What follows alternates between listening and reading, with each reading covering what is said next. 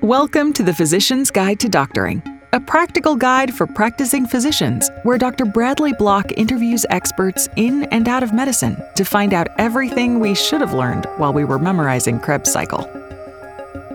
The ideas expressed on this podcast are those of the interviewer and interviewee and do not represent those of their respective employers. This podcast is intended for medical professionals. The information is to be used in the context of your own clinical judgment, and those on this podcast accept no liability for the outcomes of medical decisions based on this information. As the radiologists like to say, clinical correlation is required. This is not medical advice, and even though the magic of podcasting may make it seem like we're speaking directly in your ears, this does not constitute a physician patient relationship. If you have a medical problem, seek medical attention. On today's episode, we speak to Dr. Tayyaba Ahmed, a physical medicine and rehabilitation specialist who is focused on pelvic pain in her Manhattan practice. We discuss the importance of having those difficult discussions with your patients that sometimes reveal the causes of their pain that might go overlooked, and why it's important to take a multidisciplinary approach to these very challenging problems. Welcome back to the Physician's Guide to Doctoring. On today's episode, we have Dr. Tayyaba Ahmed, who is a physiatrist.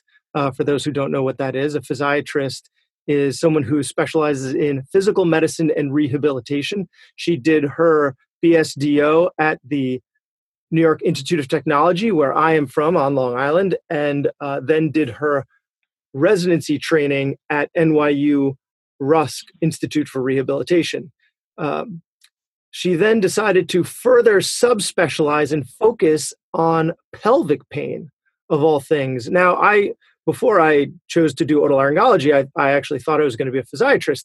And uh, so I have some knowledge of it. And this is something that I did not realize uh, was something that is treated by people in this specialty. So, one of the reasons we decided to talk today is she sees lots of patients that really benefit from her help, but frequently practitioners don't know that she's out there as, as a resource to send their patients to. So, first, Dr. Ahmed, thank you so much for taking the time to be on the show. And if you could let us know how you ended up deciding to to specialize in this. Um, thank you so much for having me. And I will kind of just honestly, I was doing my residency at NYU. I met my colleagues, um, Dr. Shrikhande, Allison Shrikhande, and Charity Hill. And um, we kind of went our own ways after residency. Allison had started doing the Women's Health Institute at Cornell. And then I had two kids. and then when she started to see that there was like a huge need for this, she had asked if I wanted to shadow her and kind of come in and see what she was doing. And you know, I did. I spent a couple of months with her and I saw that it was way more rewarding than doing what I was doing as a sports medicine doctor. Um, and then we decided to join together we started our own clinic. And, you know, the rest is history. We've just been, we've been doing only pelvic pain. And essentially what we, what I was doing before was treating the muscles, joints, um, and the ligaments of the ankles, the knees, the back, the shoulders. But now I just do it up the pelvis. So anything below the belly button and above the knees. In uh, in ENT, it's from the dura to the pleura. So uh, I'm, I'm there's maybe a little a little rhyme that we could make for that. Um, so so do you think there was the, as as specific as that is? Do you find that there are enough patients that suffer from these problems to keep a to keep a practice busy? Um, I would say so. You know, we've been we've been doing that. We see about you know a lot of patients a month. Um, maybe I don't really know. I don't actually know the numbers between all three of us because we all work part time. Well, sort of part time. I'm like four days. My other colleagues are four and one's two days. But we we do. I mean, the thing is, is a lot of our patients are coming af- from GYNs and they're coming from GI doctors and urologists, and they're patients who kind of exhausted these other doctors and these other subspecialties saying, you know, I'm having this urination problem, I'm having this GI constipation problem. I'm constantly having eh, pain with sex, and I, I don't know what to do. And these other subspecialties aren't able to help them, mostly because they aren't addressing the muscles and the joints and the nerves of the pelvis, and they're only looking at their organ system. So what we're doing is stepping back and looking at all the organ systems and trying to figure out what's wrong with the muscles. And um, you know, sometimes we find hernias and sometimes we find labral tears, and that's because we're sports medicine doctors, so we're looking for those things. Whereas I'm not looking for, you know, an ovarian torsion, and I'm not looking for prostate cancer. So, you know, we do get a lot of patients who, you know, how many of our patients have like actual GYN or GI um, issues? Not a lot because most of the time they've already been to multiple doctors, multi, you know, three or four urologists, two or three GYNs, and then they come to us. So, who would you say is your ideal patient? So, for those that now know that there is a pelvic pain specialist out there who who specializes in the musculoskeletal system, so you, you mentioned the, the uh, urologists and, and GYNs who are the patients that they should be sending you that maybe they're they're not aware that that you're out there for you to send them to? So well if a patient is chronically constipated and they you're the gi doctor's done a colonoscopy and doesn't see any hemorrhoids doesn't believe there's any fissures um, and you know they most gi doctors should know about the pelvic floor muscles um, and doing a rectal examination should be able to palpate the muscles and see if they're tense and tight. Um, you know, that that proctalgia fugax type patient. Um, sometimes that puborectalis muscle is so tight, and when you do you relax it, it they are now are able to go to the bathroom and have regular bowel movements. Um, so those are the type of patients. You know, it seems like a lot, oftentimes a lot of these patients go straight from their GI to a colorectal surgeon and then they get Botox on those muscles. But as we know, Botox is a temporary solution. And so these patients are, I saw a patient who was 22 yesterday who came from a health, you know, health center, academic, huge academic center in the city. I'm not going to give it away. And um, went straight from GI to colorectal and got Botox and didn't know about pelvic physical therapy, didn't know about rectal Valium suppositories, you know, didn't know about trigger point injections to the pelvic floor. So she went from like a mildly conservative kind of like workup, making sure there's no like, you know, cancer or anything, to a drastic procedure that, you know, is going to be every three months. And that's kind of not a solution. Um, well, one for the patient, and two, the uh, the back end of it is why is she con- chronically constipated? There's a good chance this young woman has endometriosis which is a gynecologic condition that's often not really a big, you know, in medical school, we didn't really learn a lot about it. Um, where it's basically having endometrial like tissue in the that's supposed to be in the uterus now outside of the uterus. The problem is, is it, it can be on the bowel, which can cause that chronic constipation. It can also be on the pelvic floor, which can cause that muscle tightness, and it can also be on the bladder, which can cause urinary frequency and urgency. It causes patients to be um, you know, have abdominal bloating, um, cramping, and and terrible periods. So period pain, not just like pain, you know, a little cramp here, take a Motrin, like the type of debilitating pain that they have all month long, or that, that could be with every with periods, but it could also be throughout the rest of the month. Because if this endometriosis is there all month, you know, it's not excised properly, these conditions so this young woman, when she was 13, she had terrible painful periods, and then soon after she had this chronic constipation. But it didn't, you know, she's so far gone to a GI and a colorectal, but nobody's really addressing the actual problem. And uh, you know, if I if you ask her like, "How are your periods?" She's like, "Oh, so terrible." And what are you doing about it? Well, nothing. I just you know deal with it. I thought it was normal to have painful periods, but like it's not.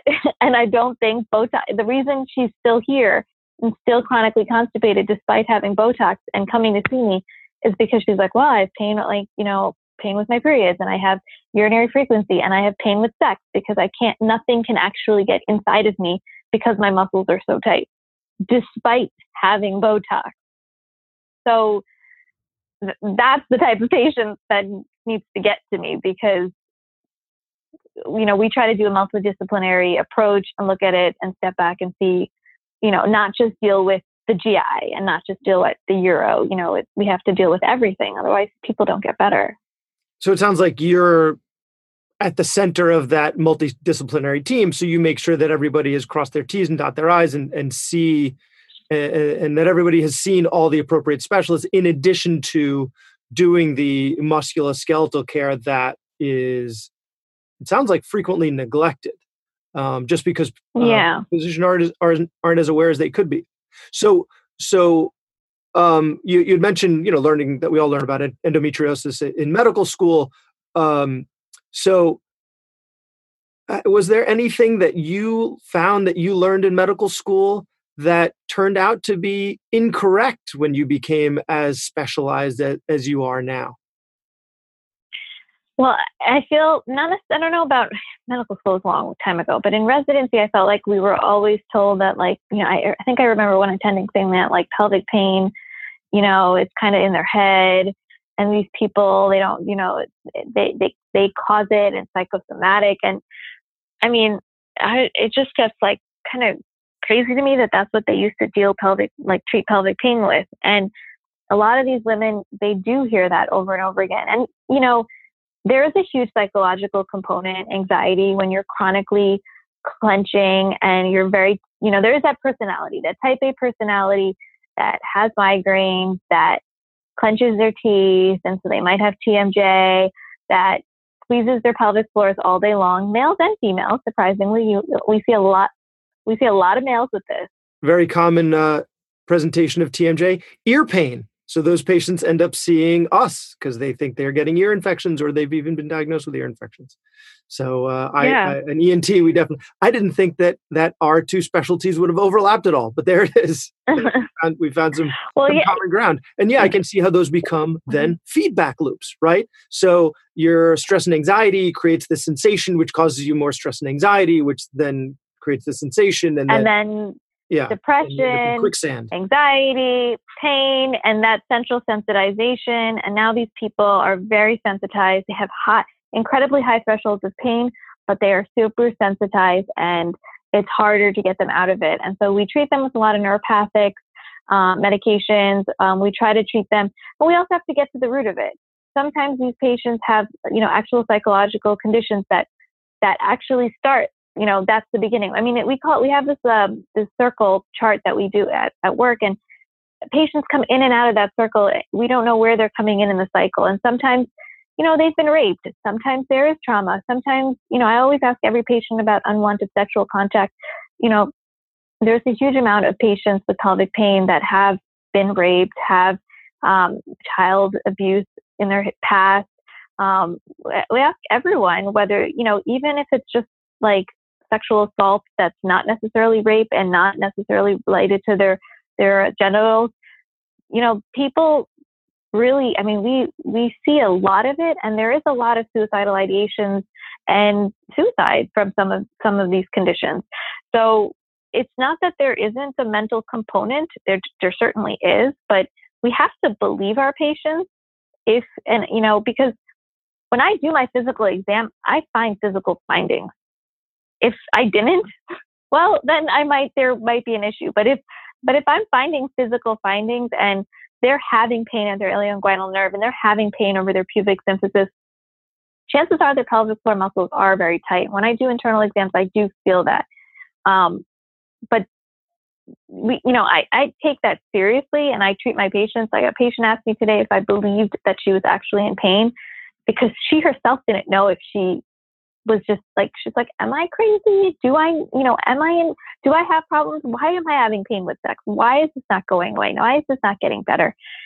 And you know they start to doubt themselves too because they're not like is this in my head? And so we really have to believe our patients um, and leave any mental illnesses to our to the psychiatrist. And that's why you know we i refer to a lot of patients just for cognitive behavioral therapy um, EMDR, um, you know, if they just need a therapist to talk to, a sex therapist. Some, sometimes my patients will be doing great and then they still have pain and you know they need to see a somatic therapist and then things start start you know to separate the mind and body and things start getting better but um i feel like a lot of this stuff we didn't learn so you know somatic therapy you know I, i've come across a few in manhattan and there there's this therapist who i work with and you know she works one-on-one with patients and trying to I- identify what is actually physical and what is mental and kind of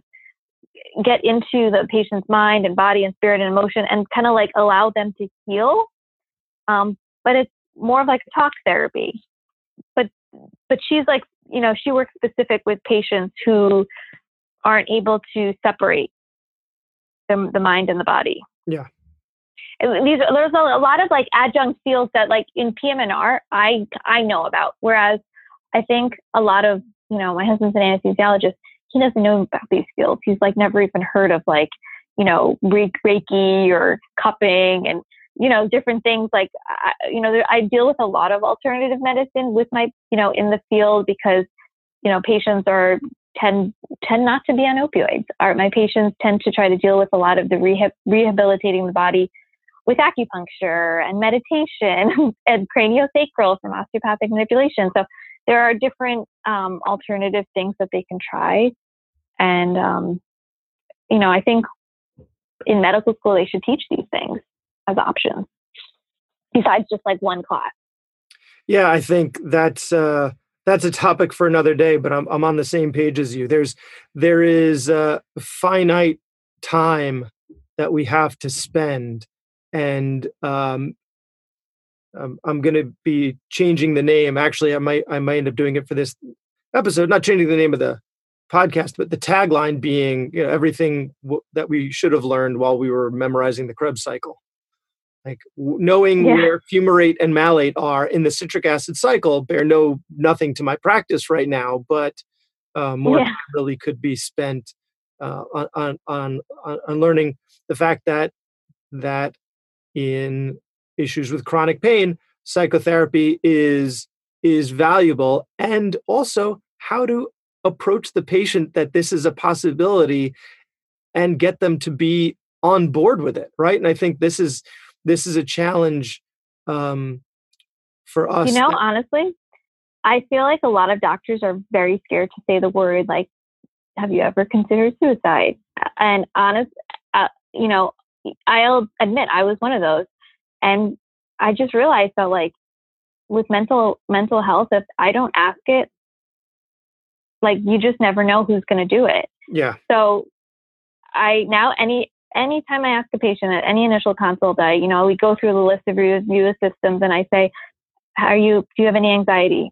Yes. Do you have any depression? Well, yeah. And have you ever thought about hurting yourself? No, no, I wouldn't. Maybe once or twice. I mean, we have to ask these things. Otherwise, it's on us. It's our, you know, that's part of our job. Do you find that approach to be the the one that works for you to just cut through all the baloney and just well be as direct as possible? You know, mm, I think they actually appreciate it because yeah. I think they're so used to people not asking it. Yeah. And you know, it's like when you're talking to a friend who's like really sad, like you don't want to you don't want to like step on their toes but at the end of the day like we owe it to our patients like not to treat them like friends to treat them like patients and i i mean that's how i feel and in the beginning i felt like oh you know like for instance like you know you don't want to breach like weird topics They're not weird topics but they shouldn't be weird topics like if a patient kind of seems like he might be a homosexual and i'm treating pelvic pain and i don't ask him if he's receiving or giving or taking like how am I going to know what's his pelvic pain issue? You know, like, could that be affecting his rectum or his penis? So, you know, it's awkward and it's weird, but I've kind of like, I have to ask these things. And whereas like someone else might be like, I can't ask unavoidable. Yeah. The, in, in, your, in your specialty, I think I, I'm not sure how you go through a day with not, without talking to every patient about uh, questions like that. It seems like that is, yeah. is how, how most of your day well, no, so, spent yeah, I mean, with with everyone, I definitely ask, okay, so all those you know sex questions, but you know, in the beginning, I would feel strange because I'd be like, I don't want someone to say like, you know, I'm homophobic or, but I think I'm homophobic if I don't ask it. Yeah. So that's, that's an excellent point. I don't know. So that's, I just realized, you know what, I'm just going to be a better doctor and just ask. I think. And I hope you I'm not offending think, anyone. I, no, and I think you can't be afraid of stuff like that because the patient's in a safe space and you need to know what you need to know in order to get them better. And you could even, I think you could even preface yeah. it with please recognize that what we're dealing with can sometimes seem silly or funny or maybe even offensive but i'm i have to ask these questions in order to figure out how to how to help you better well I, i've actually had patients tell me they they did want to kill themselves and they they have plans and that's the thing that scares me because like wow. when they do then you're like okay now what and, and it's my legal I, it's my responsibility to make sure that they have a psychiatrist and an appointment scheduled and make you know that's I mean, it's way more work, and I could see why people don't want to ask it because now you've added like all this work and documentation. But you know. Oh, but at the end of the day, yeah, this is our. You save a life. So. Yeah, this is this is our obligation. Um, so uh, I think we've we've digressed into into a little more of a darker place than we intended to. So, I mean, can can because I think your your specialty lends itself to that, but it also lends itself to some to some levity, right? Are there yeah. any, um, what are, what are some of the things that, that you see that that our listeners uh, might might maybe give someone a chuckle, um, or if that's not appropriate, which as I'm saying that I, I, I recognize it might um, you know some some of the more again some of the more common consults. Well i do hear some of like i do hear a lot of like the funniest stories. Um, you know i don't know if my patients would necessarily appreciate me making like jokes at their at their expense yeah but i, think, I do hear I think, a I think we shouldn't go down that road now that I recognize that we're doing that. how, about, how about how about this? Um, just what are some more common consults that you see? Right, common things that that that the gastroenterologist, the urologists, uh, obviously as an as an um, otolaryngologist, but that they should be sending to you. Urethral burning. A lot of people will they'll go to their you know urgent care. They'll be like, can I have antibiotics? They'll get antibiotics. The culture will never be done, or it will be done and it'll go back. It'll come back negative, and then they'll go to another. They'll go to the urologist, and urologist will give them a month of antibiotics, and then they'll go to another urologist. They that uro, they think that urologist missed something, and then they'll go to another. Uro- so urethral burning, urinary frequency, urgency, um, or hesitancy, where or so soon after, usually they'll start to have some pain in their perineum. I'm talking about males now. So pain, well, male and female, but pain in the perineum, but males especially, pain, soreness after they ejaculate. Um, and usually sometimes, usually it's one or the other. It's either the testicles or the penis. It's usually not both. Um, but sometimes it's both. But sometimes it's just to the tip of the penis or the shaft of the penis or one sided. Um, Sometimes it's just like one testicle. So some, you know, a couple patients came in, one had trauma to the, like was kicked in the balls by his friend and uh, not a great friend and then had testicular pain. yeah, testicular pain. And so, you know, that was painful. And, and it's hard because once those muscles and nerves are irritated, so I've had a patient actually have his testicle removed because it hurt so much, and he was like in his 20s, um, and it didn't help because now he has phantom oh. testicular pain. So you know, at the end of the day, yeah, and and it, it, that was after some rough intercourse.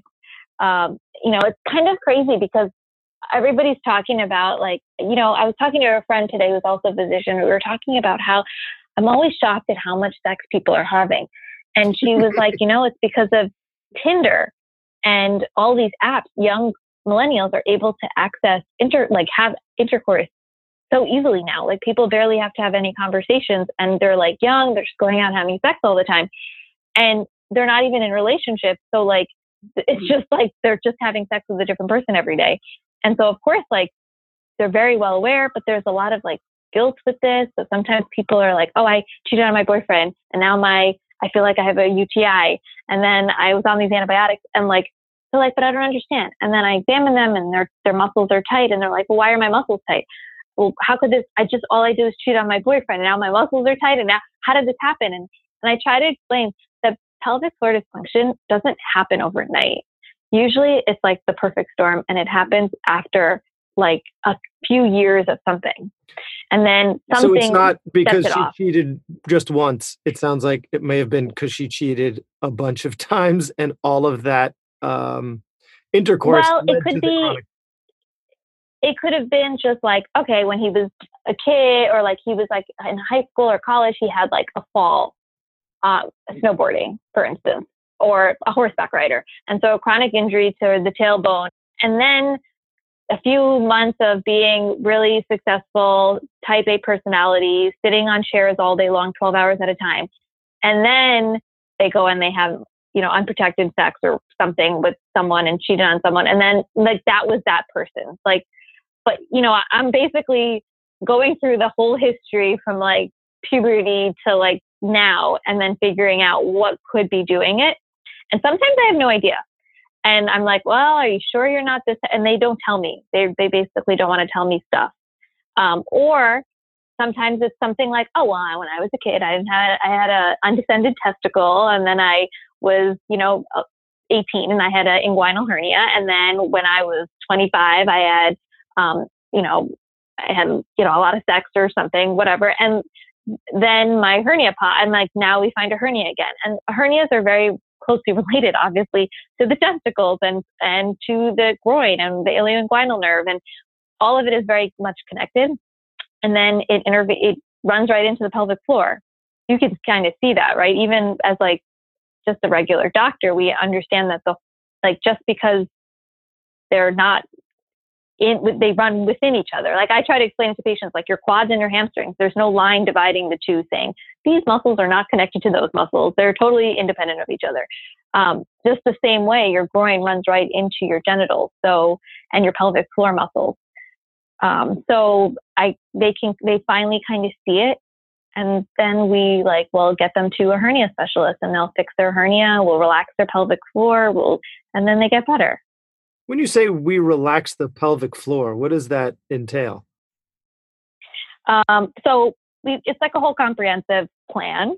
Um, I like tell my patients that I kind of treat you like um, a dartboard and I throw all my darts at you because usually when they're coming to me, they're really distressed and distraught and they have like, they're at their wits end. I mean, a lot of times there's a lot of crying, even with the males, there's crying involved. And so I might say, let's start with vag- va- uh, rectal or vaginal Valium, um, which is what it is. It's a suppository. You put Valium to your muscles to relax your muscles. Um, we might start start with some nerve medications for the neurogenic inflammation.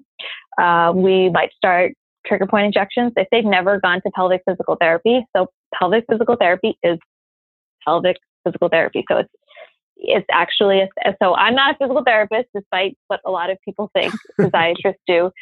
We we prescribe physical therapy, and we love our physical therapists and work with tons in New York City and New Jersey and Connecticut. We know all of them, and they do internal work on their patients. So if you had a tight muscle in your neck, you would go to a, get a massage or a physical therapy session to work on cervicalgia. It's the same thing, except the myalgia is in your pelvic floor.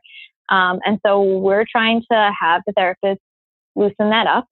Uh, women tend to start using dilators to relax, to stretch the muscles for, you know, entrance type pain. And males will use, male and females will, they can get a wand, which is a tool to use intra, intrarectally or intravaginally to work out trigger points. Um, so it's not a sex toy. It is an actual device to relax those muscles.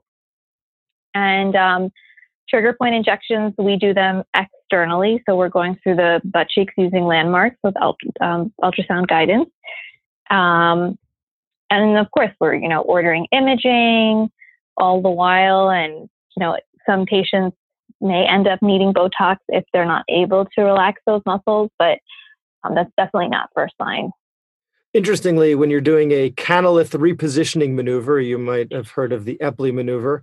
Some ENTs Yeah. actually use a vibrator to jiggle the crystals uh, when they'll hold it to the mastoid as they're doing the maneuver. So uh, you are not the only specialty to use sex toys in the office. Interesting.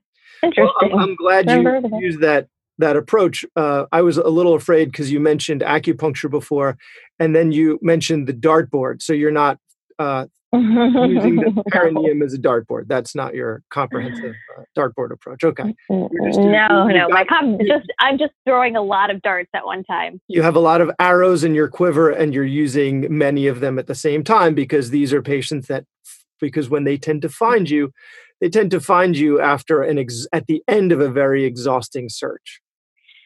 Yeah, I don't think it's fair to just you know have them come spend an hour and a half with me talking about it and just throwing them to physical therapy. Yeah. Um, I, I, mean physical therapy can work alone but you know i've had patients do it and say i want to be super super conservative. I just want to do pelvic physical therapy. And they go and they get a little bit better but then they flare or they're sitting for long periods of time and so they continue to flare. It's not really fair. I like to if they're open and, interested in trying everything they actually get better when they're when they're willing to try everything. Um, and then the people who who have well, like the, the earlier you get diagnosed and treated, the better obviously the response is. So if someone's coming to me after seven to ten years of having this, it's way harder to treat. You know, that's why I also don't want to spend like six six months doing PT and then being like, let's add in everything now. Like I want to just let's just get the ball rolling. Yeah, yeah, yeah, yeah. You recognize that the the they're to use the quicksand analogy again, they're pretty deep in that quicksand, and, and you need to to do everything you can to get them out in a, in a reasonable period of time. Otherwise, they're not going to experience relief in a time period that they find timely, and and might mm-hmm. abandon treatment which we know yeah. as physicians happens all the time. Oh, definitely. And then you also, you you feel guilty, and and so you, you feel bad when people aren't getting better quicker. So you you want to do everything you can to get them better. So um, yeah. I think uh, this was a fantastic interview. I really, I really learned. First, I never thought I'd be doing as an ENT an interview about pelvic pain, but to uh, to learn so much about it in such a, a, short period of time, it was really great learning experience for me and for the listeners. Is there anything that we didn't mention today that you you do want to mention? Um, I guess just really quickly, like a couple of diagnoses that like a lot of people don't have never heard. Um, some newer ones. That if you if there's any people who've ever heard of like the term hard flaccid and um, PGAD, persistent genital arousal disorder. Both of them are like sexual dysfunction disorders that could very easily be brushed off as in your head type di- diagnoses. Um, persistent genital arousal disorder, typically seen in females. However, I, we've seen a few in males where they're persistently aroused, and that that for males does not mean that they are erect. It's not like priapism. Um, it just means they feel aroused, but they're not necessarily erect, and they don't want to feel aroused. They want it to stop, and they and it's very disturbing. They can't function, so it is you know a, a, lot of people like laugh when i tell them what that is and, and that's like actually the worst. When i hear a doctor laughing at that because they're like that sounds like a great problem to have it kind of gets a little irritating because these people have the highest suicide rate. Um, they're they're um, they're very distraught. They have to quit their jobs. They can't function. It's incredibly you know i get a lot of instagram messages on social media where people find me because of a hashtag PGAD and they're like all over the world and saying like, how can you help me? How can I, you know, I've had this for six years. I've had this for two years. It won't go away. What do I do? And it's very hard. It's very difficult to treat too because we don't actually know how it's happening. And my role is just kind of treating the pelvic floor and trying and hoping that if we relax it. Similarly, um, hard flaccid is another condition where a male feels hard but is actually in a state of being flaccid. And it's feeling, and like I have, yeah, I have a lot of young patients who do this. And what's crazy is that I think they're doing this to themselves when they're reading about how to be good at sex in magazines, in like GQ magazines, where they say, you know, do 100 Kegels every day and your penis will be longer, and all these like crazy things that they're doing because they're like, you know, in their teens. And then they're over contracting their muscles and now they can't get it to stop and there's that sensation of feeling erect when there are hard, but or you know, not necessarily erect. It's like 40% of an erection when they when they don't want to. So it's it's kind of confusing, and um, you know, honestly, we don't we don't even know that much about these conditions. But like, I just want people to know that they're real. That's it. Yeah, and and one that's one of the benefits, I guess, of social media as well. Is uh, but but it, in your situation, people aren't are going to have a challenging time finding their community of people with these disorders because there's such a stigma that they um uh, yeah it's you're not going to find your fa- your pgad facebook group so easily no no no yeah. and and that's the thing i've had tons of patients find me on instagram for endometriosis who come to me and you know have actually flown in from different places to come see me. But pgad there's only like a, a handful of hashtags and they're all mine you know because oh, nobody wow. wants to hashtag that and you know they're they're all like the same people finding seeing them and they're too scared.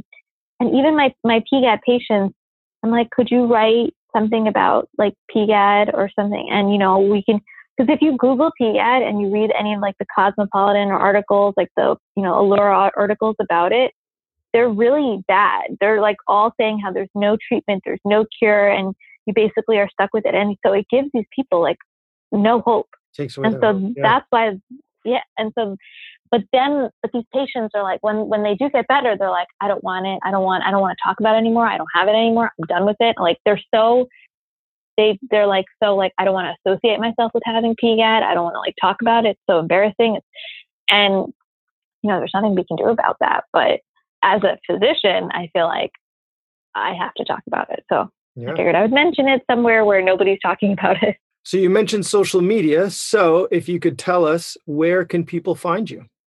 Um, on Instagram, my name is at Dr. T A Y Ahmed, A H M E D. On Facebook, I am Dr. Tayyaba Ahmed, pelvic pain specialist. Um, and two Y's. Honestly, I don't do. Yep, two Y's and one B and I, that's pretty much all I can extend myself to. So I don't really do much on Twitter or any of the other ones. Well, what about your website? Oh, our website is pelvicrehabilitation.com. So that's nice and easy as long as you spell rehabilitation correct. um, and we are in Midtown Manhattan, right, um, right by Grand Central Station. So super convenient for our patients to come in. Well, thank you very much, Dr. Ahmed, for your time. It has been a pleasure. Thank you so much for having me. That was Dr. Bradley Block at the Physician's Guide to Doctoring. Find all previous episodes on iTunes, Stitcher, Google Podcasts, or wherever you get your podcasts, and write us a review. You can also visit us on Facebook at facebook.com slash physician's guide to doctoring. If you're interested in being a guest or have a question for a prior guest, send a message or post a comment.